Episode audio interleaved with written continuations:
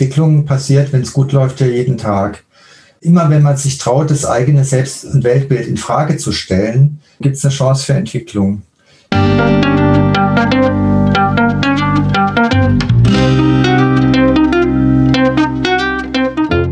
Schön, dass du wieder reinhörst. Ich begrüße dich ganz herzlich bei Ich, Wir, Alle, dem Podcast und Weggefährten mit Impulsen für Entwicklung. Wir bei Shortcuts laden interessante Personen ein, die uns zu den Themen Selbst, Team und Werteentwicklung inspirieren.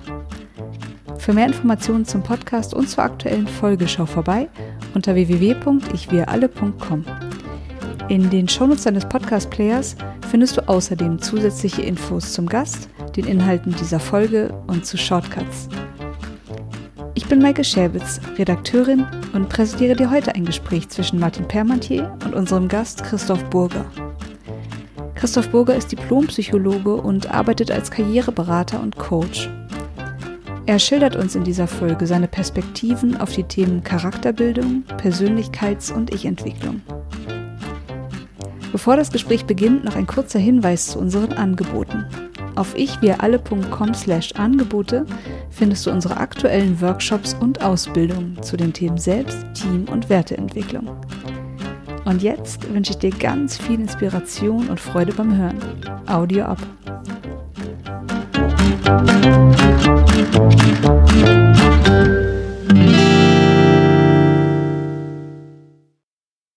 Hallo hier bei Ich, wir alle. Ich freue mich heute, Christoph Burger hier zu Gast zu haben. Hallo Christoph. Ja, hallo Martin, ich freue mich auch.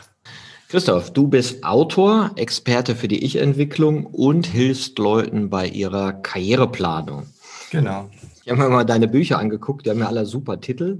Karriere ohne Schleimspur, wie sie Charakter zeigen und trotzdem Erfolg haben. Wut in positive Energie umwandeln, wie sie ihren Ärger positiv nutzen.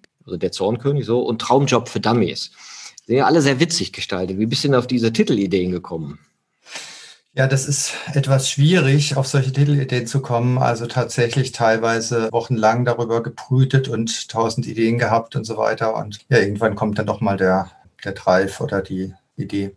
Dein Motto ist ja Charakter zeigen. Das finde ich auch ganz interessant. Also was verstehst du denn unter Charakter und was zeigt man denn dann, wenn wir Charakter zeigen? Also das Spannende ist ja, dass das zum einen eben auf diesen zwei Karriereentwicklungen und Bewerbungskontext und so weiter äh, zutrifft, dass es da eben so ist, wenn wir nur anderen gefallen wollen, dann kriegen wir vielleicht tausend Angebote, aber nicht das Passende.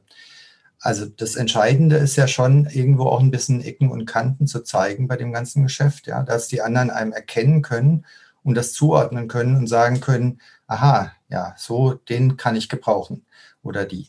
Und ähm, dazu muss man natürlich aber auch äh, sich selber auch ein bisschen kennen, ne? also in die ja, Persönlichkeit äh, von einem selber eintauchen. Sonst kann man den Charakter ja gar nicht zeigen. Das geht ja sonst gar nicht. Und jetzt heute haben wir auch das Thema, ja, dass es ähm, ungeheure gesellschaftliche Umbrüche gibt und Krisen, in denen wir stecken und die wahrscheinlich noch schlimmer werden. Und dort geht es natürlich auch ganz entscheidend darum, Charakter zu zeigen. In dem Sinne, dass wir ja das nicht einfach irgendjemand überlassen, hier die Stimme zu erheben, sondern das im Zweifel selber tun.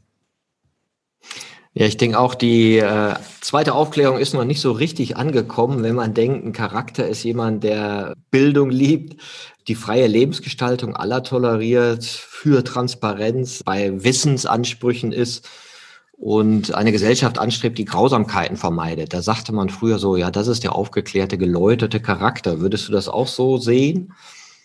Ja, das kann man schon so sehen, wobei mein Anspruch da nicht so hoch wäre. Also beispielsweise, wenn wir das so formulieren, dann ist das schon ganz schön abgehoben formuliert. Also letzten Endes muss man ja auch die Leute mitnehmen, die einfach sagen, es stinkt mir hier, ich habe kein Internet, es stinkt mir hier, wir sind auf dem Land, aber total abgehängt und wir haben den Eindruck, die Berliner kümmern sich hier überhaupt um nichts, was bei uns vorgeht. Und die sind auch mitzudenken. Ja, das ist natürlich richtig. Insofern haben wir die Ziele der Aufklärung noch nicht erreicht, hm. weil sozusagen sich da drin auch noch nicht alle repräsentiert fühlen und entsprechend auch noch vielleicht den charakterlichen Idealvorstellungen noch nicht entsprechen. Mhm, genau. Da würde ich ja schon sagen, da habe ich ähm, vielleicht ein bisschen eine Idee von, aber ich habe ja nicht den Anspruch als im Sinne von einer Messlatte, dass die Leute so und so sein sollen. Also da, da muss man schon vorsichtig sein, dass man das nicht verwechselt. Mhm. Also worum geht es denn dann, wenn man einen Charakter zeigt? Ist es dann der, der ich gerade bin? Oder ist es eine, eine gewisse Qualität von mir? Weil du würdest ja wahrscheinlich auch so eine gewisse Differenzierung vornehmen, wenn dich einer bittet, hier aus Karrieregründen, bring mir bei, wie ich meinen Charakter zeigen kann. Genau, also das ist natürlich ganz viel Mut machen auch, zu sagen, du darfst dir zutrauen, rauszufinden, wer du bist. Und das ist nicht schlimm und das kann man machen und das lohnt sich. Und dann äh, darfst du auch Mut haben, das zu zeigen. Mhm. Und auch deutlich zu machen und zu sagen, ja, so ist der Job, den ich mir vorstelle. Und den Job hätte ich gerne bei euch und das würde ich gerne bei euch tun. Und äh, wie seid denn ihr so drauf? Passt das überhaupt? Ne? Also auch die mögliche Firma, den möglichen Arbeitgeber auch in Frage zu stellen. Mhm. Ja, weil meistens wird ja nur nach Kompetenzen geguckt, ja, die vielleicht zur Aufgabe passen und vielleicht Persönlichkeitsmerkmale, die zur Rolle gucken aber selten werden Werte und Haltung angeguckt und geschaut, ob die Kultur genau. des eigenen Unternehmens vielleicht auch zum Bewerber passt. Ne? Genau, das wären so Beispiele. Also ganz konkret jetzt im Coaching oder in Karriereberatung geht es auch manchmal einfach darum, herauszuarbeiten, was ist denn jetzt der persönliche Hauptanspruch, den man an einen Arbeitgeber stellt, also den man selber für wichtig erachtet und jetzt als nächstes braucht. Ja, also beispielsweise könnte das sein, dass das äh, Team funktionieren muss oder ein fairer Vorgesetzter oder dass, dass das Unternehmen ein Stück weit auch für kreative Köpfe offen ist. Solche Dinge. Und wenn man die rausarbeitet, dann kann man auch ähm, dazu Fragen überlegen, wie man die stellen könnte ans Unternehmen im Vorstellungsgespräch. Also vor allem am Ende dann, dass man sagt, ja, jetzt habe ich noch ein paar Fragen an Sie oder Sie haben mich ja eingeladen dazu, ein paar Fragen zu stellen. Da würde mich zum Beispiel interessieren, wie gehen Sie eigentlich mit Kritik im Unternehmen um? Ja, oder was tun Sie für den Teamzusammenhalt im Unternehmen? Das würde mich mal interessieren. Ja, solche Fragen kann man ja mal stellen. Insofern kann man schon sagen, dass die Charakterfestigkeit im gewissen Sinne zugenommen hat oder sagen wir mal das Selbstbewusstsein. Wie bildet sich denn deiner Meinung nach so ein Charakter oder frage ich mal anders, wie hat sich denn dein Charakter gebildet? Was war so dein Weg? Also allgemein ist es halt so, dass es wahrscheinlich eher nicht so charakterbildend ist, wenn man einfach seine Zeit verdaddelt sozusagen, ohne das zu bemerken. Wenn man die jetzt verdaddelt und bemerkt es irgendwann und sagt, hey, was habe ich denn jetzt gemacht gerade? Dann ist es schon ein Schritt, der weiterführt. Ja, oder man kann durch die Welt reisen und genauso zurückkommen, wie man vorher losgefahren ist. Aber man kann auch beispielsweise, wenn man jetzt da mit dem Rucksack unterwegs ist und sich auf die Kulturen einlässt und so weiter, kann man auch vollkommen anders zurückkommen. Das heißt, Reisen per se ist jetzt nicht unbedingt charakterbildend oder irgendeine Form von Zeitvertreib ist nicht unbedingt charakterbildend, sondern die Frage ist halt immer, wie man sich mit dem auseinandersetzt, was man da eigentlich tut und wie man sich auch mit anderen auseinandersetzt, also Anregungen von anderen auch aufgreift. Da ist schon meine alte Überzeugung, dass wir einfach keine Abziehbilder brauchen, inklusive der Schwierigkeit, dass es in Unternehmen häufig eher gefordert wird, da ist einfach dieser Widerspruch, den man dann von Fall zu Fall äh, angucken muss. Aber grundsätzlich brauchen wir überhaupt keine Abziehbilder, sondern äh, jeder Mensch ist einzigartig. Und je mehr die Menschen sich das auch trauen zu sein, desto mehr profitieren auch alle davon. Das ist ja so ein bisschen dein Weg. Ne? Du hast dich auch mit 15, 16 so aus christlicher ähm, Umfeld kommend angefangen bei Amnesty Internationals zu engagieren. Erzähl doch mal ein bisschen, wie sich das so für dich entwickelt hat. Ähm, also fangen wir mal bei der Kirche an. Also ich habe durchs Christentum gelernt, dass es einfach andere Dinge nochmal gibt als die Oberfläche. Also dass es irgendwo auch um Werte gehen kann und dass es auch um eine Standhaftigkeit und ein Stehen zu einer eigenen Überzeugungen gehen kann. Dann ähm, ja, wurde ich so mit der politischen Wirklichkeit stärker konfrontiert, so mit 15, 16 oder ein bisschen früher mit Amnesty International und habe dann mit 15, 16 ähm, auch vertiefte Literatur dazu gelesen und habe mir angeguckt, ja, was passiert denn hier eigentlich? Also oberflächlich laufen lauter seriöse Leute durchs Fernsehen, ja, mit Krawatte und Anzug und sprechen korrekt und so, ja. Und eigentlich sieht es doch alles ganz gut aus und uns geht's gut und so weiter. Eigentlich alle sind relativ zufrieden mit der Welt. Aber wenn man dahinter guckt, gab es ja damals auch schon jede Menge Missstände. Das wurde einfach zugedeckelt. Verblüffenderweise. Also ich meine, das, was wir heute ähm, in der Umweltkrise sehen, das war ja damals auch schon alles bekannt. Neulich ist mal äh, Tagesschau vor 30 Jahren durchs, durchs Internet gezogen, wo also damals schon vorhergesagt wurde, also wenn wir jetzt 30 Jahre nichts machen, dann können wir den Prozess nicht mehr umdrehen. Und jetzt ist eben 30 Jahre später und es ist nichts gemacht worden. Genau, und das war damals eben schon sehr schockierend für mich, das zu sehen. Ja, und dann ist es halt auf jeden Fall auch ein Charaktermoment, dem irgendwie Rechnung zu tragen, eben durch ein Engagement und dadurch, dass man halt Wege sucht, wie kann es denn anders gehen? Ja? Wo sind Ansätze dafür? Und wo hast du die gefunden? Ähm, also beispielsweise habe ich mich dann in der Umweltbewegung engagiert und habe dort Kenntnisse aus dem Studium dort eingebracht, also Rhetorik, Kommunikation, Gesprächsmoderationsschulungen, also teilweise auch dort gelernt und dann wieder dort weitergegeben. Also das waren extrem angenehme und, und produktive Tätigkeiten und ein produktives Engagement, was ich da einbringen konnte. Ja, und du hast im Nebenfach anarchistische Pädagogik studiert. Ja. Ja. Da habe ich mich ja gefragt, klasse, was werden da für Inhalte gelehrt? Aber am meisten würde mich interessieren, wie wird das gelehrt? Also lehren die da ganz normal oder geht es dann auch anarchistisch zu, sozusagen? Live-Performance. Ja, zur Ausgestaltung kann ich gleich nochmal sagen, aber von der Lernhaltung her es ist eben faszinierend, dass Menschen ganz anders lernen, wenn sie halt nicht lernen müssen. Wir haben hier Schulpflicht, wir haben hier, was ich dann später gemacht habe, von der Arbeitsagentur werden die Leute zu irgendwelche Bewerbertrainings verpflichtet. Also das ganz, ganz viel passiert irgendwie aus Pflicht raus oder nach einem vorgegebenen Curriculum. Und diesen Unterschied mal festzustellen, also Schulexperimente beispielsweise und Theorie dazu, wie lernen Menschen, wenn sie freiwillig lernen, wenn man ihnen nicht irgendwie was vorsetzt? Wie passiert das? Also, dass Leute beispielsweise dann ganz lange ausweichen einem bestimmten Thema und es dann in rappelkurzer Zeit plötzlich sich drauf schaffen. Wie kann denn sowas gehen? Also ganz erstaunlich und ganz tolle Ansätze gibt es und ganz tolle Schulexperimente. Heute ist so ein bisschen, ja, deutlich üblicher, würde ich sagen, als es damals so war. Aber damals gab es es auch schon und international auch tolle Beispiele dafür. Ja, ich finde es auch interessant, dass wir in der Schule weitgehend Tatsachenwissen vermitteln, dann Prinzipienwissen, ein bisschen Handlungswissen, wie man muss ich was machen, ja, aber auch nur rudimentär. Mhm. Erfahrungswissen kaum, ja, und auch ganz wenig praktisches Wissen über mich selber. Mhm. Also wer bin ich eigentlich und wer möchte ich in dieser Welt sein? Das wird so gar nicht thematisiert, ja, sondern du musst irgendwie so äh, vermeintlich für einen Markt fit gemacht werden, um dort dem Konkurrenzdruck standzuhalten. Und sozusagen die Determinante ist außerhalb von dir, der Markt und wer du bist, ist nicht so entscheidend. Ja, und dann entsteht natürlich wenig Charakter. Hm.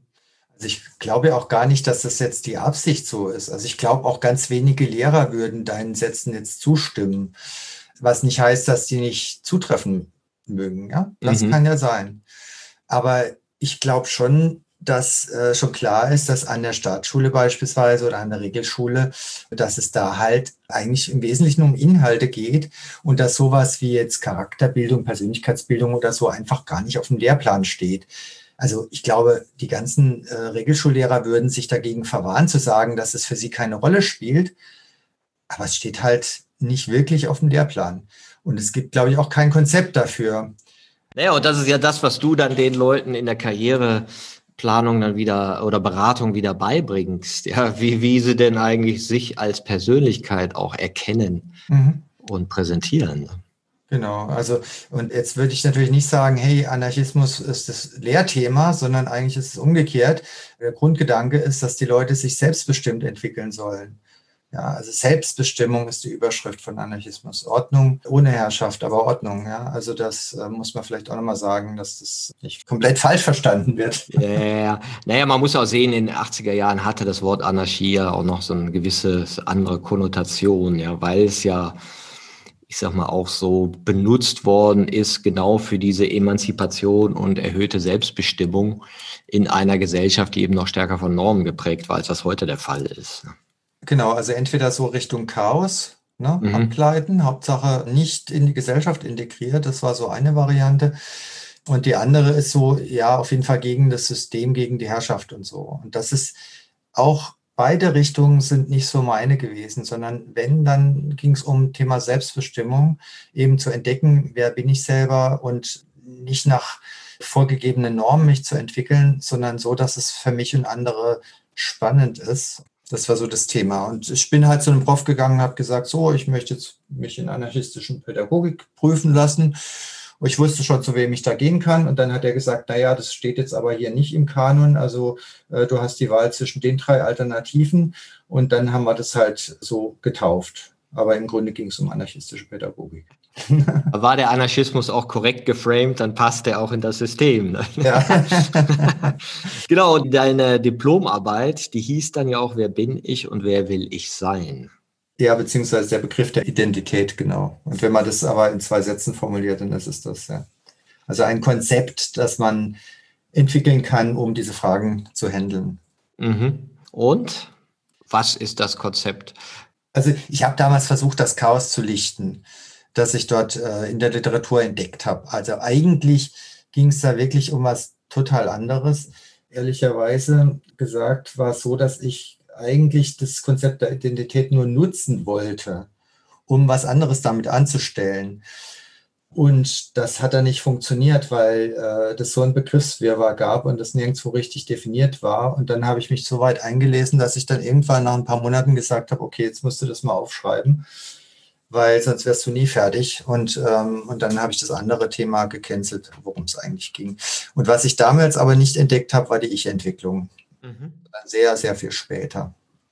Genau, und mit der hast du dich jetzt auch intensiv beschäftigt. Mhm. Wie hat denn die Ich-Entwicklung deinen Blick auf wer bin ich und wer will ich sein nochmal erweitert?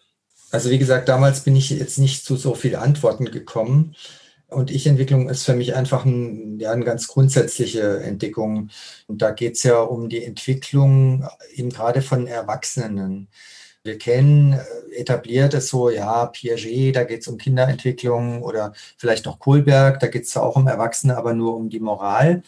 Und ähm, Ich-Entwicklung ist eben ein sehr übergreifendes Konzept, was praktisch die Raster, die wir im äh, Kopf haben, beschreibt und die Filter und so. Ne? Weil wir müssen ja das Wissen irgendwie organisieren. Wir müssen der Welt ja irgendwie eine Bedeutung verleihen.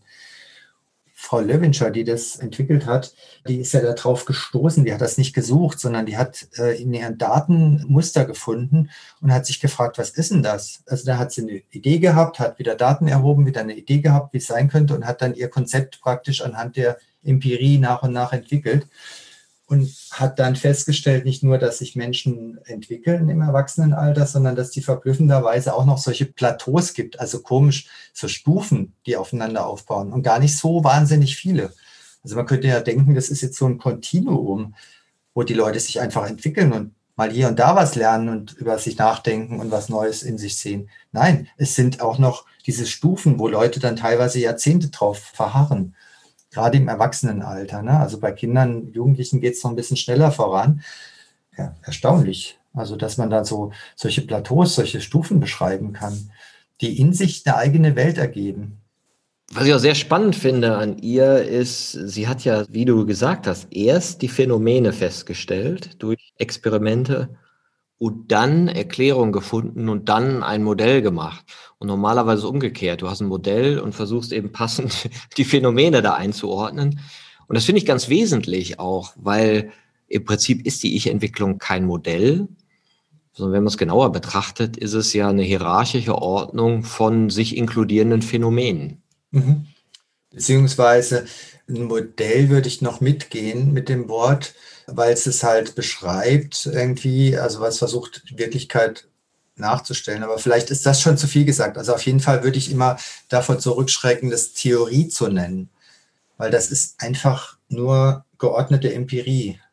Mhm. Genau, an sich ist es ja ein Metamodell und ein bisschen die Aufgabe, die sie uns ja überlassen hat, ist die Frage, wie geschieht denn eigentlich Entwicklung? Ja, da müssen wir mit klarkommen, ja, dass wir das rausfinden. Was hast du denn schon rausgefunden, wie Entwicklung im Sinne einer Ich-Entwicklung möglich ist? Also spannend ist, dass sie eben auch ein Messinstrument mitentwickelt hat. Und wenn ich ja, wenn ich die Möglichkeit habe, im Coaching die Stufe von jemand messen zu lassen, was also ein sehr aufwendiges Verfahren ist, das ist also nicht mit Paper Pencil ankreuzen und, und schnell mal auszählen getan, sondern es wird ja die Struktur des Denkens und Auffassens von Welt insgesamt erfasst. Also sehr aufwendiges Verfahren. Aber wenn ich das raus habe, die Ergebnisse davon vorliegen habe, dann kann ich also mit einem äh, Coachie oder mit einer Coachie sehr gezielt an den Punkten arbeiten weil dann auch mit dem Löwenscher Modell klar ist, was wären denn die nächsten Schritte. Und ähm, ja, der Thomas Binder, der hier so die Auswertungen in Deutschland zum großen Teil macht, der hat das Modell auch ziemlich gut verfeinert. Er hat also Wahnsinnsausbildung hinter sich und betreibt das Ding seit 20 Jahren intensivst. Gibt es ja auch hier im Podcast ein schönes äh, Interview mit euch. Der war auch schon klasse. Genau. Und der äh, bietet dann auch Details von Entwicklungsideen konkret auf die, die einzelnen Personen. Und das ist auch was Schönes, wo man dran arbeiten kann. Also ist da dein Gefühl, man müsste dafür jetzt sich sozusagen scoren lassen, sich dann persönliche Tipps vom Coach geben lassen? Oder gibt es noch andere Möglichkeiten, sich die Ich-Entwicklung zu erschließen, nach deiner Meinung? Also natürlich gibt es die, also Entwicklung passiert, wenn es gut läuft, ja jeden Tag. Immer wenn man sich traut, das eigene Selbst- und Weltbild in Frage zu stellen, gibt es eine Chance für Entwicklung. Deswegen ist ja auch Ärger und Wut sehr viel interessanter, als wenn ich einfach nur zufrieden mit allem bin.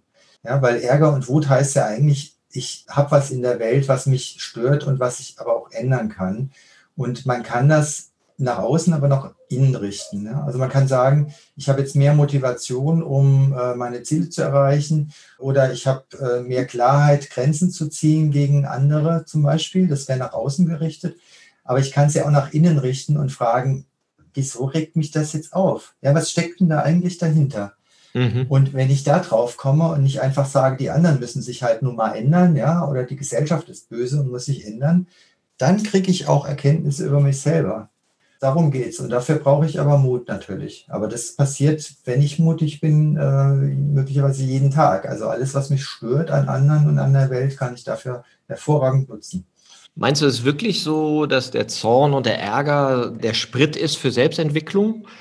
Oder gibt es sich auch positive Erlebnisse, die einen zu Entwicklung animieren können und zudem sich selber reflektieren und in Frage stellen?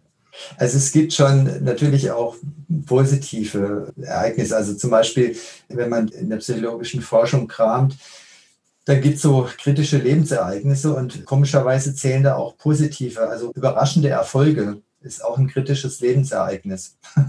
mhm. ja, also das könnte einem auch ins Nachdenken bringen, dass man sagt, hoppla, das ist mir jetzt geglückt. Wieso das denn plötzlich? Das habe ich ja gar nicht von mir erwartet. Das finde ich auch interessant, ja, weil es gibt ja dann in diesen Übergängen von einer Haltung oder einer Stufe zur anderen, wenn wir in der Ich-Entwicklung bleiben, tatsächlich so auch diese Zeiten, wo wir uns unterschiedlich erfahren. Also wo du einmal vielleicht die erweiterten Kompetenzen hast und sagst, wow, das ist mir geglückt, das habe ich drauf. Und dann kommt der andere Teil wieder, wieso? Ich habe doch das Selbstbild, dass ich das nicht kann. genau. Das wäre so eine Konfrontation mit sich selber auf ja, einem positiven Level. Und ja, okay, wenn man sagt, sich selber in Frage stellen, ja, was kann denn da so die positive Absicht sein, das zu tun? Also was macht denn diese diese Ich-Entwicklung in deinen Augen attraktiv? Weil manche sagen ja, oh, das Ganze mit sich selbst beschäftigt bringt doch nichts. Da grübelt man so viel, kann man doch nichts machen. Was ist so deine Meinung? Genau, also das kann es natürlich auch nicht sein. Also wenn, wenn Leute jetzt äh, aus dem Coaching bei mir rausgehen würden und sagen würden, jetzt hat er mich ins Grübeln gebracht und jetzt jetzt bin ich durcheinander oder so, dann ist es natürlich nicht der erwünschte Effekt. Ne? Das ist klar. Aber da kann ich als Coach dafür sorgen, dass das nicht passiert. Also jedenfalls zu 99 Prozent nicht. Ähm, also das Spannende ist natürlich, wir haben äh, ein sehr unvollständiges Bild der Welt. Ja? Also in der Regel klammern wir schon mal einen eigenen Tod aus, das ist schon mal weg. Ja? Wir leben eigentlich, wie wenn wir unsterblich wären. Das ist so das, die krasseste Form von ja, Verleugnung von dem, was eigentlich um uns herum ist. Also wir leben schon in vielen Illusionen. Und ähm, Ich-Entwicklung ist eben eine Möglichkeit, nicht nur punktuell etwas anders zu sehen, sondern sich tatsächlich eine völlig andere Weltsicht und Selbstsicht zu erarbeiten. Jeder Lehrer oder jeder Chef oder Chefin oder Nachbarin, die mich ärgern und so, die kann ich immer so behandeln, dass ich sage, naja, du musst dich ändern, dann wird alles gut. Oder ich kann auch sagen, Moment mal, was ist denn mein Anteil daran? Vielleicht war ich jetzt auch nicht so nett heute Morgen, dass der Nachbar mich jetzt so angepflaumt hat oder so. Ja klar, und gleichzeitig ist natürlich, wenn ich die, das ist immer dieses Abwägen, ja, wofür mache ich mich als Individuum verantwortlich? Und nach dem Motto, äh, lebe du äh, so, dass die Welt in Einklang ist. Ne? Und wo sage ich einfach, ja, okay, das ist eine kleine Überforderung, weil es gibt ja auch große gesellschaftliche Prozesse oder auch gewesene industrielle Entwicklungen, wo ich sagen muss, ja, das, das kriege ich jetzt als Individuum nicht hin, das müssen wir irgendwie im Kollektiv machen.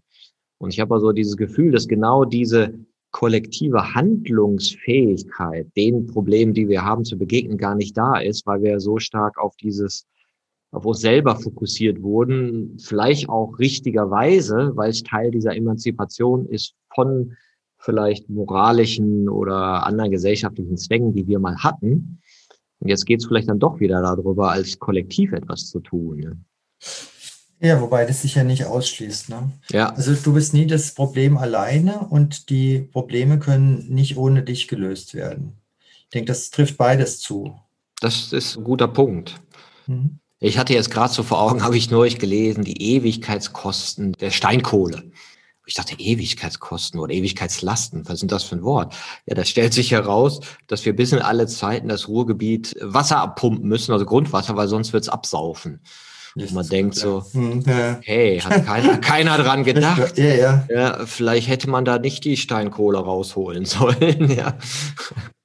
ja, erdgeschichtlich ist ja auch, was man bei Harari nachlesen kann. Jedes Mal, wenn die Menschheit auf irgendeinen neuen Kontinent kam, gab es kurz darauf ein riesen Artensterben. Also mhm. echt erstaunlich und äh, gruselig. Also da gibt es doch einiges zu tun. Und ähm, ich meine, im Endeffekt werden wir beide nicht mehr leben und es wird immer noch was zu tun geben. Aber das soll uns ja nicht heute dran abhalten, heute was zu tun. Ja, genau. Du sagst ja, die Menschen sind, sind Ursache und Lösung dieser großen Probleme wie der Klimakrise, wie der Verdrängung der Wildnis und dass wir uns derzeit eben noch nicht so geschickt anstellen, ähm, sondern weil wir vielleicht zum Überleben noch nicht weit genug entwickelt sind. Mhm, genau, also das wäre eine drastische These dazu, dass wir tatsächlich unterentwickelt sind als Menschen oder als Menschheit. Mhm.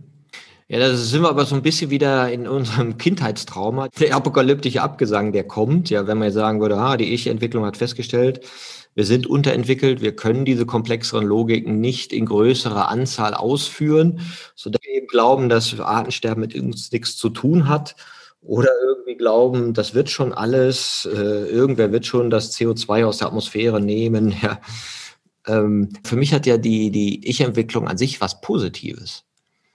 Genau, also Entwicklung, einer der Grundgedanken der Ich-Entwicklung ist tatsächlich, dass es immer um äh, Zukunft geht, also immer um Entwicklung. Wir gucken die Welt oft ganz, ganz statisch an und wir sagen, ja, das sind diejenigen und die verhindern das und die bremsen das aus oder die müssten sich ändern und so. Und da sind wir ganz statisch und wir nehmen immer die Entwicklung eigentlich raus aus dem Ganzen. Also sobald wir über Entwicklung reden, reden wir auch über Zukunft und wir reden über ganz neue Selbst- und Weltbilder, die wir bei uns selber entdecken können, ganz neue Seiten und ganz neue Möglichkeiten, die wir selber und mit anderen zusammen haben. Zum Beispiel ist ja Ich-Entwicklung auch immer der Wechsel zwischen Ich und Wir. Also diese Stufen, die haben immer einen Ich-Schwerpunkt oder einen Wir-Schwerpunkt oder liegen irgendwie dazwischen. Aber es ist so ein Pendeln zwischen diesen Seiten. Mal mehr Ich konzentriert und mal mehr aufs Wir bezogen.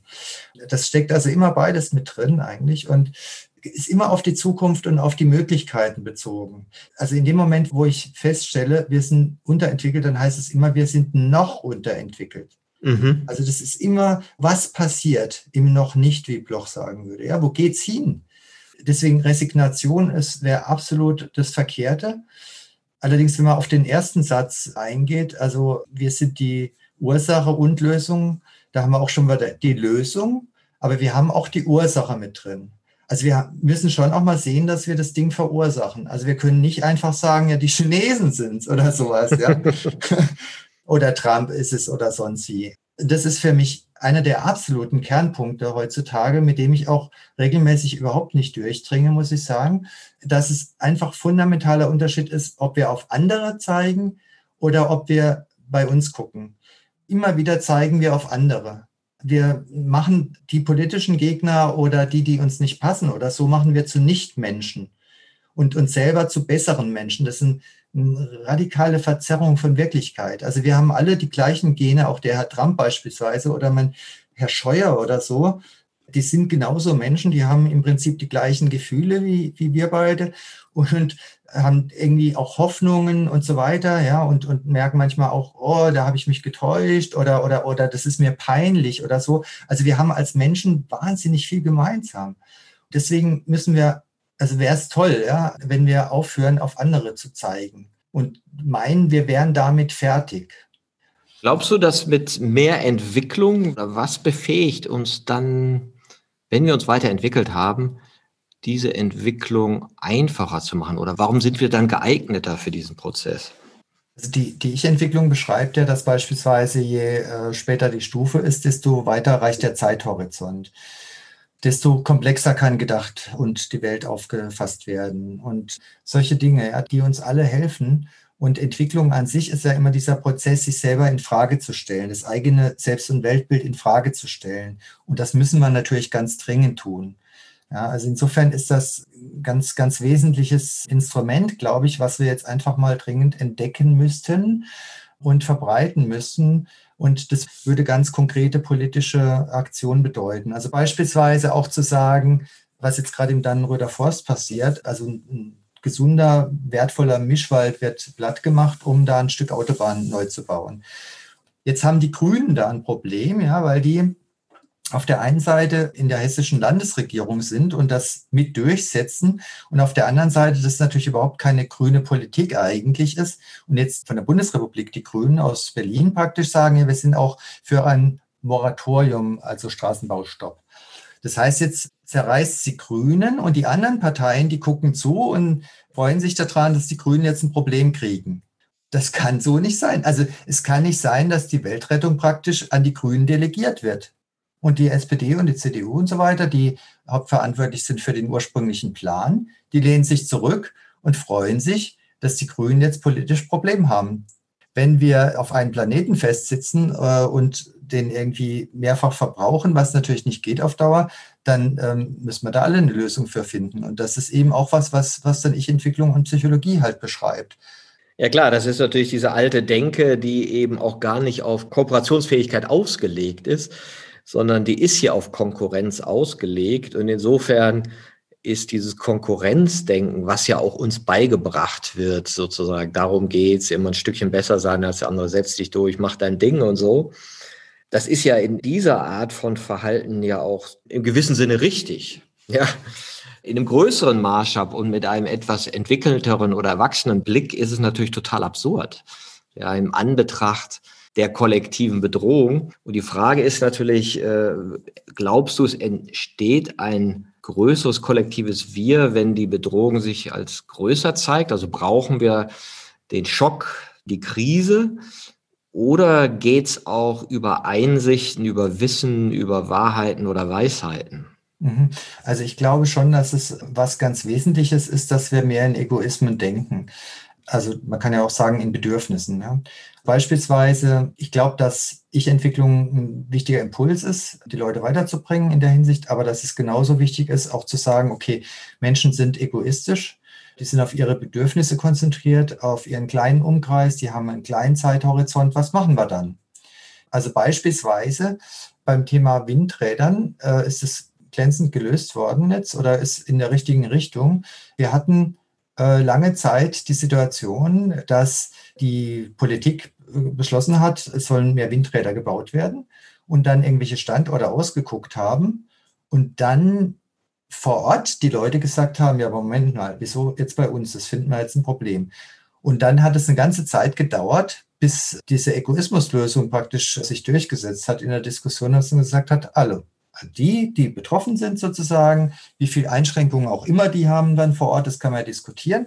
Ähm, aber egal, also irgendwie ist jetzt jedenfalls einer, der das Windrad vor der Nase hat, anders betroffen als jemand, der es eben gar nicht sieht und nur den Strom davon gewinnt. Ja?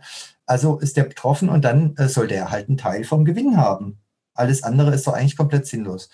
Und solche egoistischen Lösungen, die brauchen wir einfach mehr. Ja, das überlegen, zum Beispiel, wenn ich jetzt sage, die CDU will wiedergewählt werden, wir können die nicht einfach nur politisch bekämpfen, sondern sollten meiner Ansicht nach auch überlegen, wie können die wiedergewählt werden? Wie können die sich ändern, aber trotzdem wiedergewählt werden? Und dann kommt beispielsweise wieder der Herr Altmaier ins Spiel. Also es schließt sich immer wieder in so einen Kreis, der halt sagt, wir machen das überparteilich. Genau die richtige Lösung, weil sonst laufen alle zur AfD. Aber wenn die überparteilich äh, sich einigen aufs Überleben, was ja eigentlich selbstverständlich sein sollte, dass wir gemeinsam überleben wollen, dann kann man den harten Schnitt zur AfD machen und sagen, das sind die Klimawandelleugner, die sind anders drauf. Das ist interessant. Also man spricht sozusagen zu jedem auf seiner Bedürfnisebene und versucht dadurch eine Lösung zu finden, die jedem auf seiner Bedürfnisebene gerecht wird oder etwas bietet. Und da würde ich aber auch sagen, jetzt hast du gesagt, eine Partei wird dann ausgeklammert und die besetzt dann den Antipoden, ja. Theoretisch müsste es ja auch sein, wenn wir alle abholen, weil die Partei steht ja auch für Leute, die hinter ihr stehen. Er ist ja nicht jetzt irgendwie ein abstraktes Wesen die müssten wir ja auch abholen. Also wird es auch darum gehen, der Opposition auch was zu bieten, was die vielleicht wollen. Ganz klar, die Grünen müssen natürlich äh, für sich gucken, wie sie das Problem lösen. Ne? Aber eben der Punkt ist, die anderen Parteien müssen das Problem ja auch lösen. Also es ist ja nicht das grüne Problem. Und da sind wir einfach äh, noch nicht so weit an der Stelle. Also wenn wir unsere Lebensgrundlage vernichten, dann können wir nicht sagen, da sind die Grünen für zuständig an der Stelle. Naja, wahrscheinlich gibt es so die geheime Agenda, wir stehen nicht in der ersten Reihe. Ja, also wir alle verdrängen, ja, wir alle machen es uns gerne bequem, wir alle sind Menschen und dann muss man eben auch für die Menschen die Lösung finden. Hat mal so ein Mobilitätsforscher hat gesagt, also wenn du jetzt ein Auto vor der Tür stehen hast und du hast ja morgens eine Erledigung, wo du zu Fuß gehen könntest, ja, oder dann nachmittags hast du eine, wo du dem Fahrrad gehen könntest und abends äh, vielleicht eine mit dem Bus aber wenn du das Auto vor der Tür stehen hast, dann fährst du dreimal Auto. Also so ein ökologischer, moralischer Appell zu sagen, seid anders, Leute, das wird nicht funktionieren. Sondern äh, es wird eben funktionieren, dann bequeme Lösungen zu schaffen, also wirklich den Bus halt so bequem zu machen, dass es geht und dann an der anderen Stelle ein paar Parkplätze wegzunehmen oder eine City-Maut zu machen, damit es ein bisschen Ausgleich schafft und nicht alle Verkehrspolitik aufs Auto auszurichten. Ja, aber auch nicht von heute auf morgen, sondern das ist ein Baustein. Das sind verschiedene Bausteine. Da müssen ganz viele äh, Bausteine zusammenkommen, dass es für alle einigermaßen geht und wo immer möglich die Egoismen mit einbeziehen, die Leute haben. Ja. Wie könnte man denn jetzt Menschen oder Führungskräfte oder Politiker oder vielleicht alle für die Selbstentwicklung oder die Ich-Entwicklung begeistern? Also ich hoffe, wir haben das heute gemacht. Ähm, und dein Buch ist ja auch da mit wichtigen Tat dabei, ja, dass da einfach äh, diese tolle Grafik da drin ist und so und diesen Grundgedanken mal illustriert. Und ich glaube, ja, da kann man nur immer wieder versuchen und was anbieten und die Leute begeistern und interessieren und ein bisschen erklären, was dahinter steckt. Und vielleicht finden sich ja auch noch ein paar Leute, die, die das äh, verschärft angehen wollen. Dann schauen wir mal. Aber ich glaube, dass das auch indirekt gehen kann, wenn nämlich jetzt beispielsweise so ein parteiübergreifender Konsens sich bilden würde oder wenn jemand, der wirklich auf einem späten Level die Dinge ordnet, einer zentralen Position der Öffentlichkeit agiert, dass das natürlich eine sehr viel schnellere Auswirkung hat, wie wenn wir da klein-klein an ein paar Baustellen irgendwas rumdrehen. Ja? Also da mhm. gibt es auch wieder ganz viel Hoffnung und wir wissen nicht, was morgen sein wird. Christoph, hast du ein persönliches Entwicklungsziel? Also ich muss sagen, dass ich ähm, im Moment ganz viele Ziele natürlich habe, im Moment auch äh, sehr engagiert bin und dann immer gucken muss, dass ich zwischendurch mal wieder meditiere. Ja, und ich hoffe, dass äh, ich einfach genug Trouble im Leben habe, der mich weiterbringt. Kann ich dir dann produktive Krisen wünschen? ja, auf jeden Fall, auf jeden Fall. Aber ich glaube auch, die positiven Referenzerlebnisse können dir einen guten Schub geben. Ne? Also lass dich auch vom Leben überraschen. Ja? Ich glaube, ja. das kann auch eine lohnenswerte äh, Blick oder sagen wir eine Einladung an die Zukunft sein. Ne? Weil ich denke ja immer so ein bisschen, ja, die, die Welt ist richtig in Trouble ja, und wir sind eben aufgewachsen mit diesem Gefühl, ja, das ist so, eine andere Welt gibt's nicht. Aber ich komme immer mehr dazu, das zu sehen, wenn, wenn wir keine Optimisten sind, wer dann? Wenn alle den Laden abschreiben, gibt's nichts. Das finde ich an der Ich-Entwicklung auch so toll, dass sie eine Perspektive aufmacht, dass wir sehen können, wenn wir unsere Intelligenzen erweitern oder unsere Denkkapazitäten, Strukturen erweitern, komplexer denken, langfristiger denken und vor allen Dingen ehrlicher denken. Weil das ist ja alles nicht wahr in dem Moment, wo ich es mal ein bisschen fortschreibe. Kann es ja gar nicht sein. Ne? Und wenn wir diese Ehrlichkeit zulassen, dann glaube ich schon, dass sich daraus auch vielleicht wirkliche Handlungen vollziehen lassen. Aber garantiert ist es natürlich nicht. Aber ansonsten kommt dann Plan B, die Krise. ja, ich fand jetzt bei äh, Ottmar Edenhofer einen Satz, den fand ich klasse, denn dieses absurde, absurde ähm, Regel, dass, dass Gott das Größte ist, hat er so gedeutet, er hat gesagt, die Regel heißt für ihn, es gibt Gott und das bist nicht du. Wenn ich jetzt Gott als Gesamtheit aller Wesen verstehen würde, dann könnte ich da äh, auch mitgehen. Und das ist dann schon das Spannende. Also wer bin ich schon? Ja, ich habe eine Überzeugung und die vertrete ich auch mit, mit Werf und mit Klarheit und so weiter. Aber ich bin mir gleichzeitig dessen bewusst, dass ich mich täuschen kann und dass ich wirklich überhaupt keine Ahnung habe, was in der nächsten auch nur Sekunde sein wird. Und äh, deswegen wäre es ja völlig absurd, jetzt den Kopf in den Sand zu stecken und irgendwie nur deprimiert zu sein und das Leben nicht zu genießen und, und zu denken, es wird alles schlimm. Also wir sollten uns klar sein, wie die naturwissenschaftlichen Erkenntnisse sind. Die sind genauso Teil der Wirklichkeit jetzt. Nichtsdestotrotz, äh, wir wissen nicht, was passiert. Also es, gibt in deinem Buch das tolle Beispiel von der Maueröffnung in Berlin. Mhm. Wir haben jetzt gerade Corona und keiner hätte damit gerechnet. Ähm, allerdings auch an dem Beispiel, es haben viele gewarnt vor Corona und die Warnungen müssen wir hören.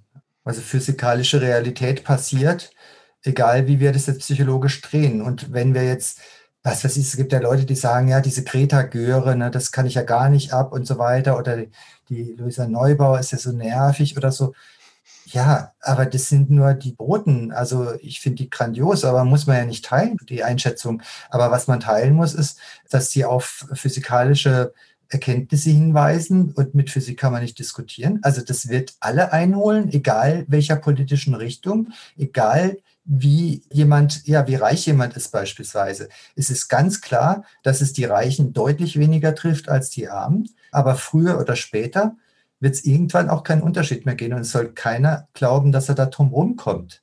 Niemand hat irgendwie die Möglichkeit zu sagen, ja, übrigens, ich bin jetzt gleich mal wieder weg. Ich lebe ja eigentlich auf dem Mars. Ja, da habe ich auch mal was bisschen Ernüchterndes gehört von einem Zukunftsforscher. Der wurde eingeladen in, zu einer Konferenz. Mhm. Und er dachte, oh, das waren so, so superreiche. Und er sagte, oh, habe ich keinen Bock. Ne? Und dann hat er gesagt, okay, ich mache es richtig teuer. Ja, und dann hat er 30.000 Euro für diesen Vortrag genommen. Die, ja, kein Thema, kommen Sie vorbei. Ja, und dann saß er da mit zehn Leuten.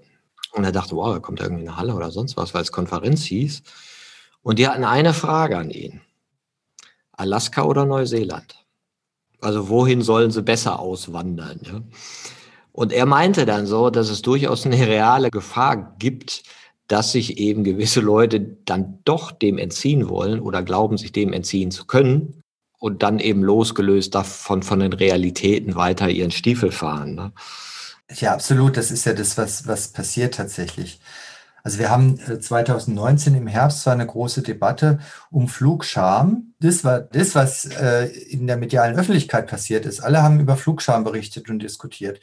Und dann zeitgleich gab es einen kleinen Artikel von so einem Flugzeugverband, der mal so veröffentlicht hat, wie gerade so der Privatjet-Markt läuft. Ja, mhm. dass es der absolute Boom ist. Und in der Begründung davon, wieso jetzt plötzlich ganz viele Reiche und auch Unternehmen für ihre Manager und so, warum die plötzlich Privatjets kaufen, ja, das wäre halt schön bequem und da könnte man sich zurückziehen, wenn man nicht mehr arbeiten wollte und das wäre einfach angenehm, so zu leben und was weiß ich. Und es ist natürlich CO2-bilanztechnisch unter aller Kanone, was dabei rauskommt. Also es geht überhaupt gar nicht. Und das zeigt mir schon, wie Menschen sind. Und das ist aber kein jetzt negatives Menschenbild, aber wir müssen es einfach in Rechnung stellen, dass das immer so sein wird. Also da wird es immer Superreiche geben, die irgendeinen anderen Weg gehen und die sagen, ist mir doch egal, Christoph. was ihr mit eurer Erde macht und so. da stehe ja, ich doch Christoph, wir, wir, wir, als Entwicklungsgläubige, ne, wir können ja nicht immer sagen. Ne? genau, so sieht's aus. Also ich weiß nicht, was kommen wird. Genau. Du, Christoph, wunderbar. Lassen wir uns auf das Unbekannte ein.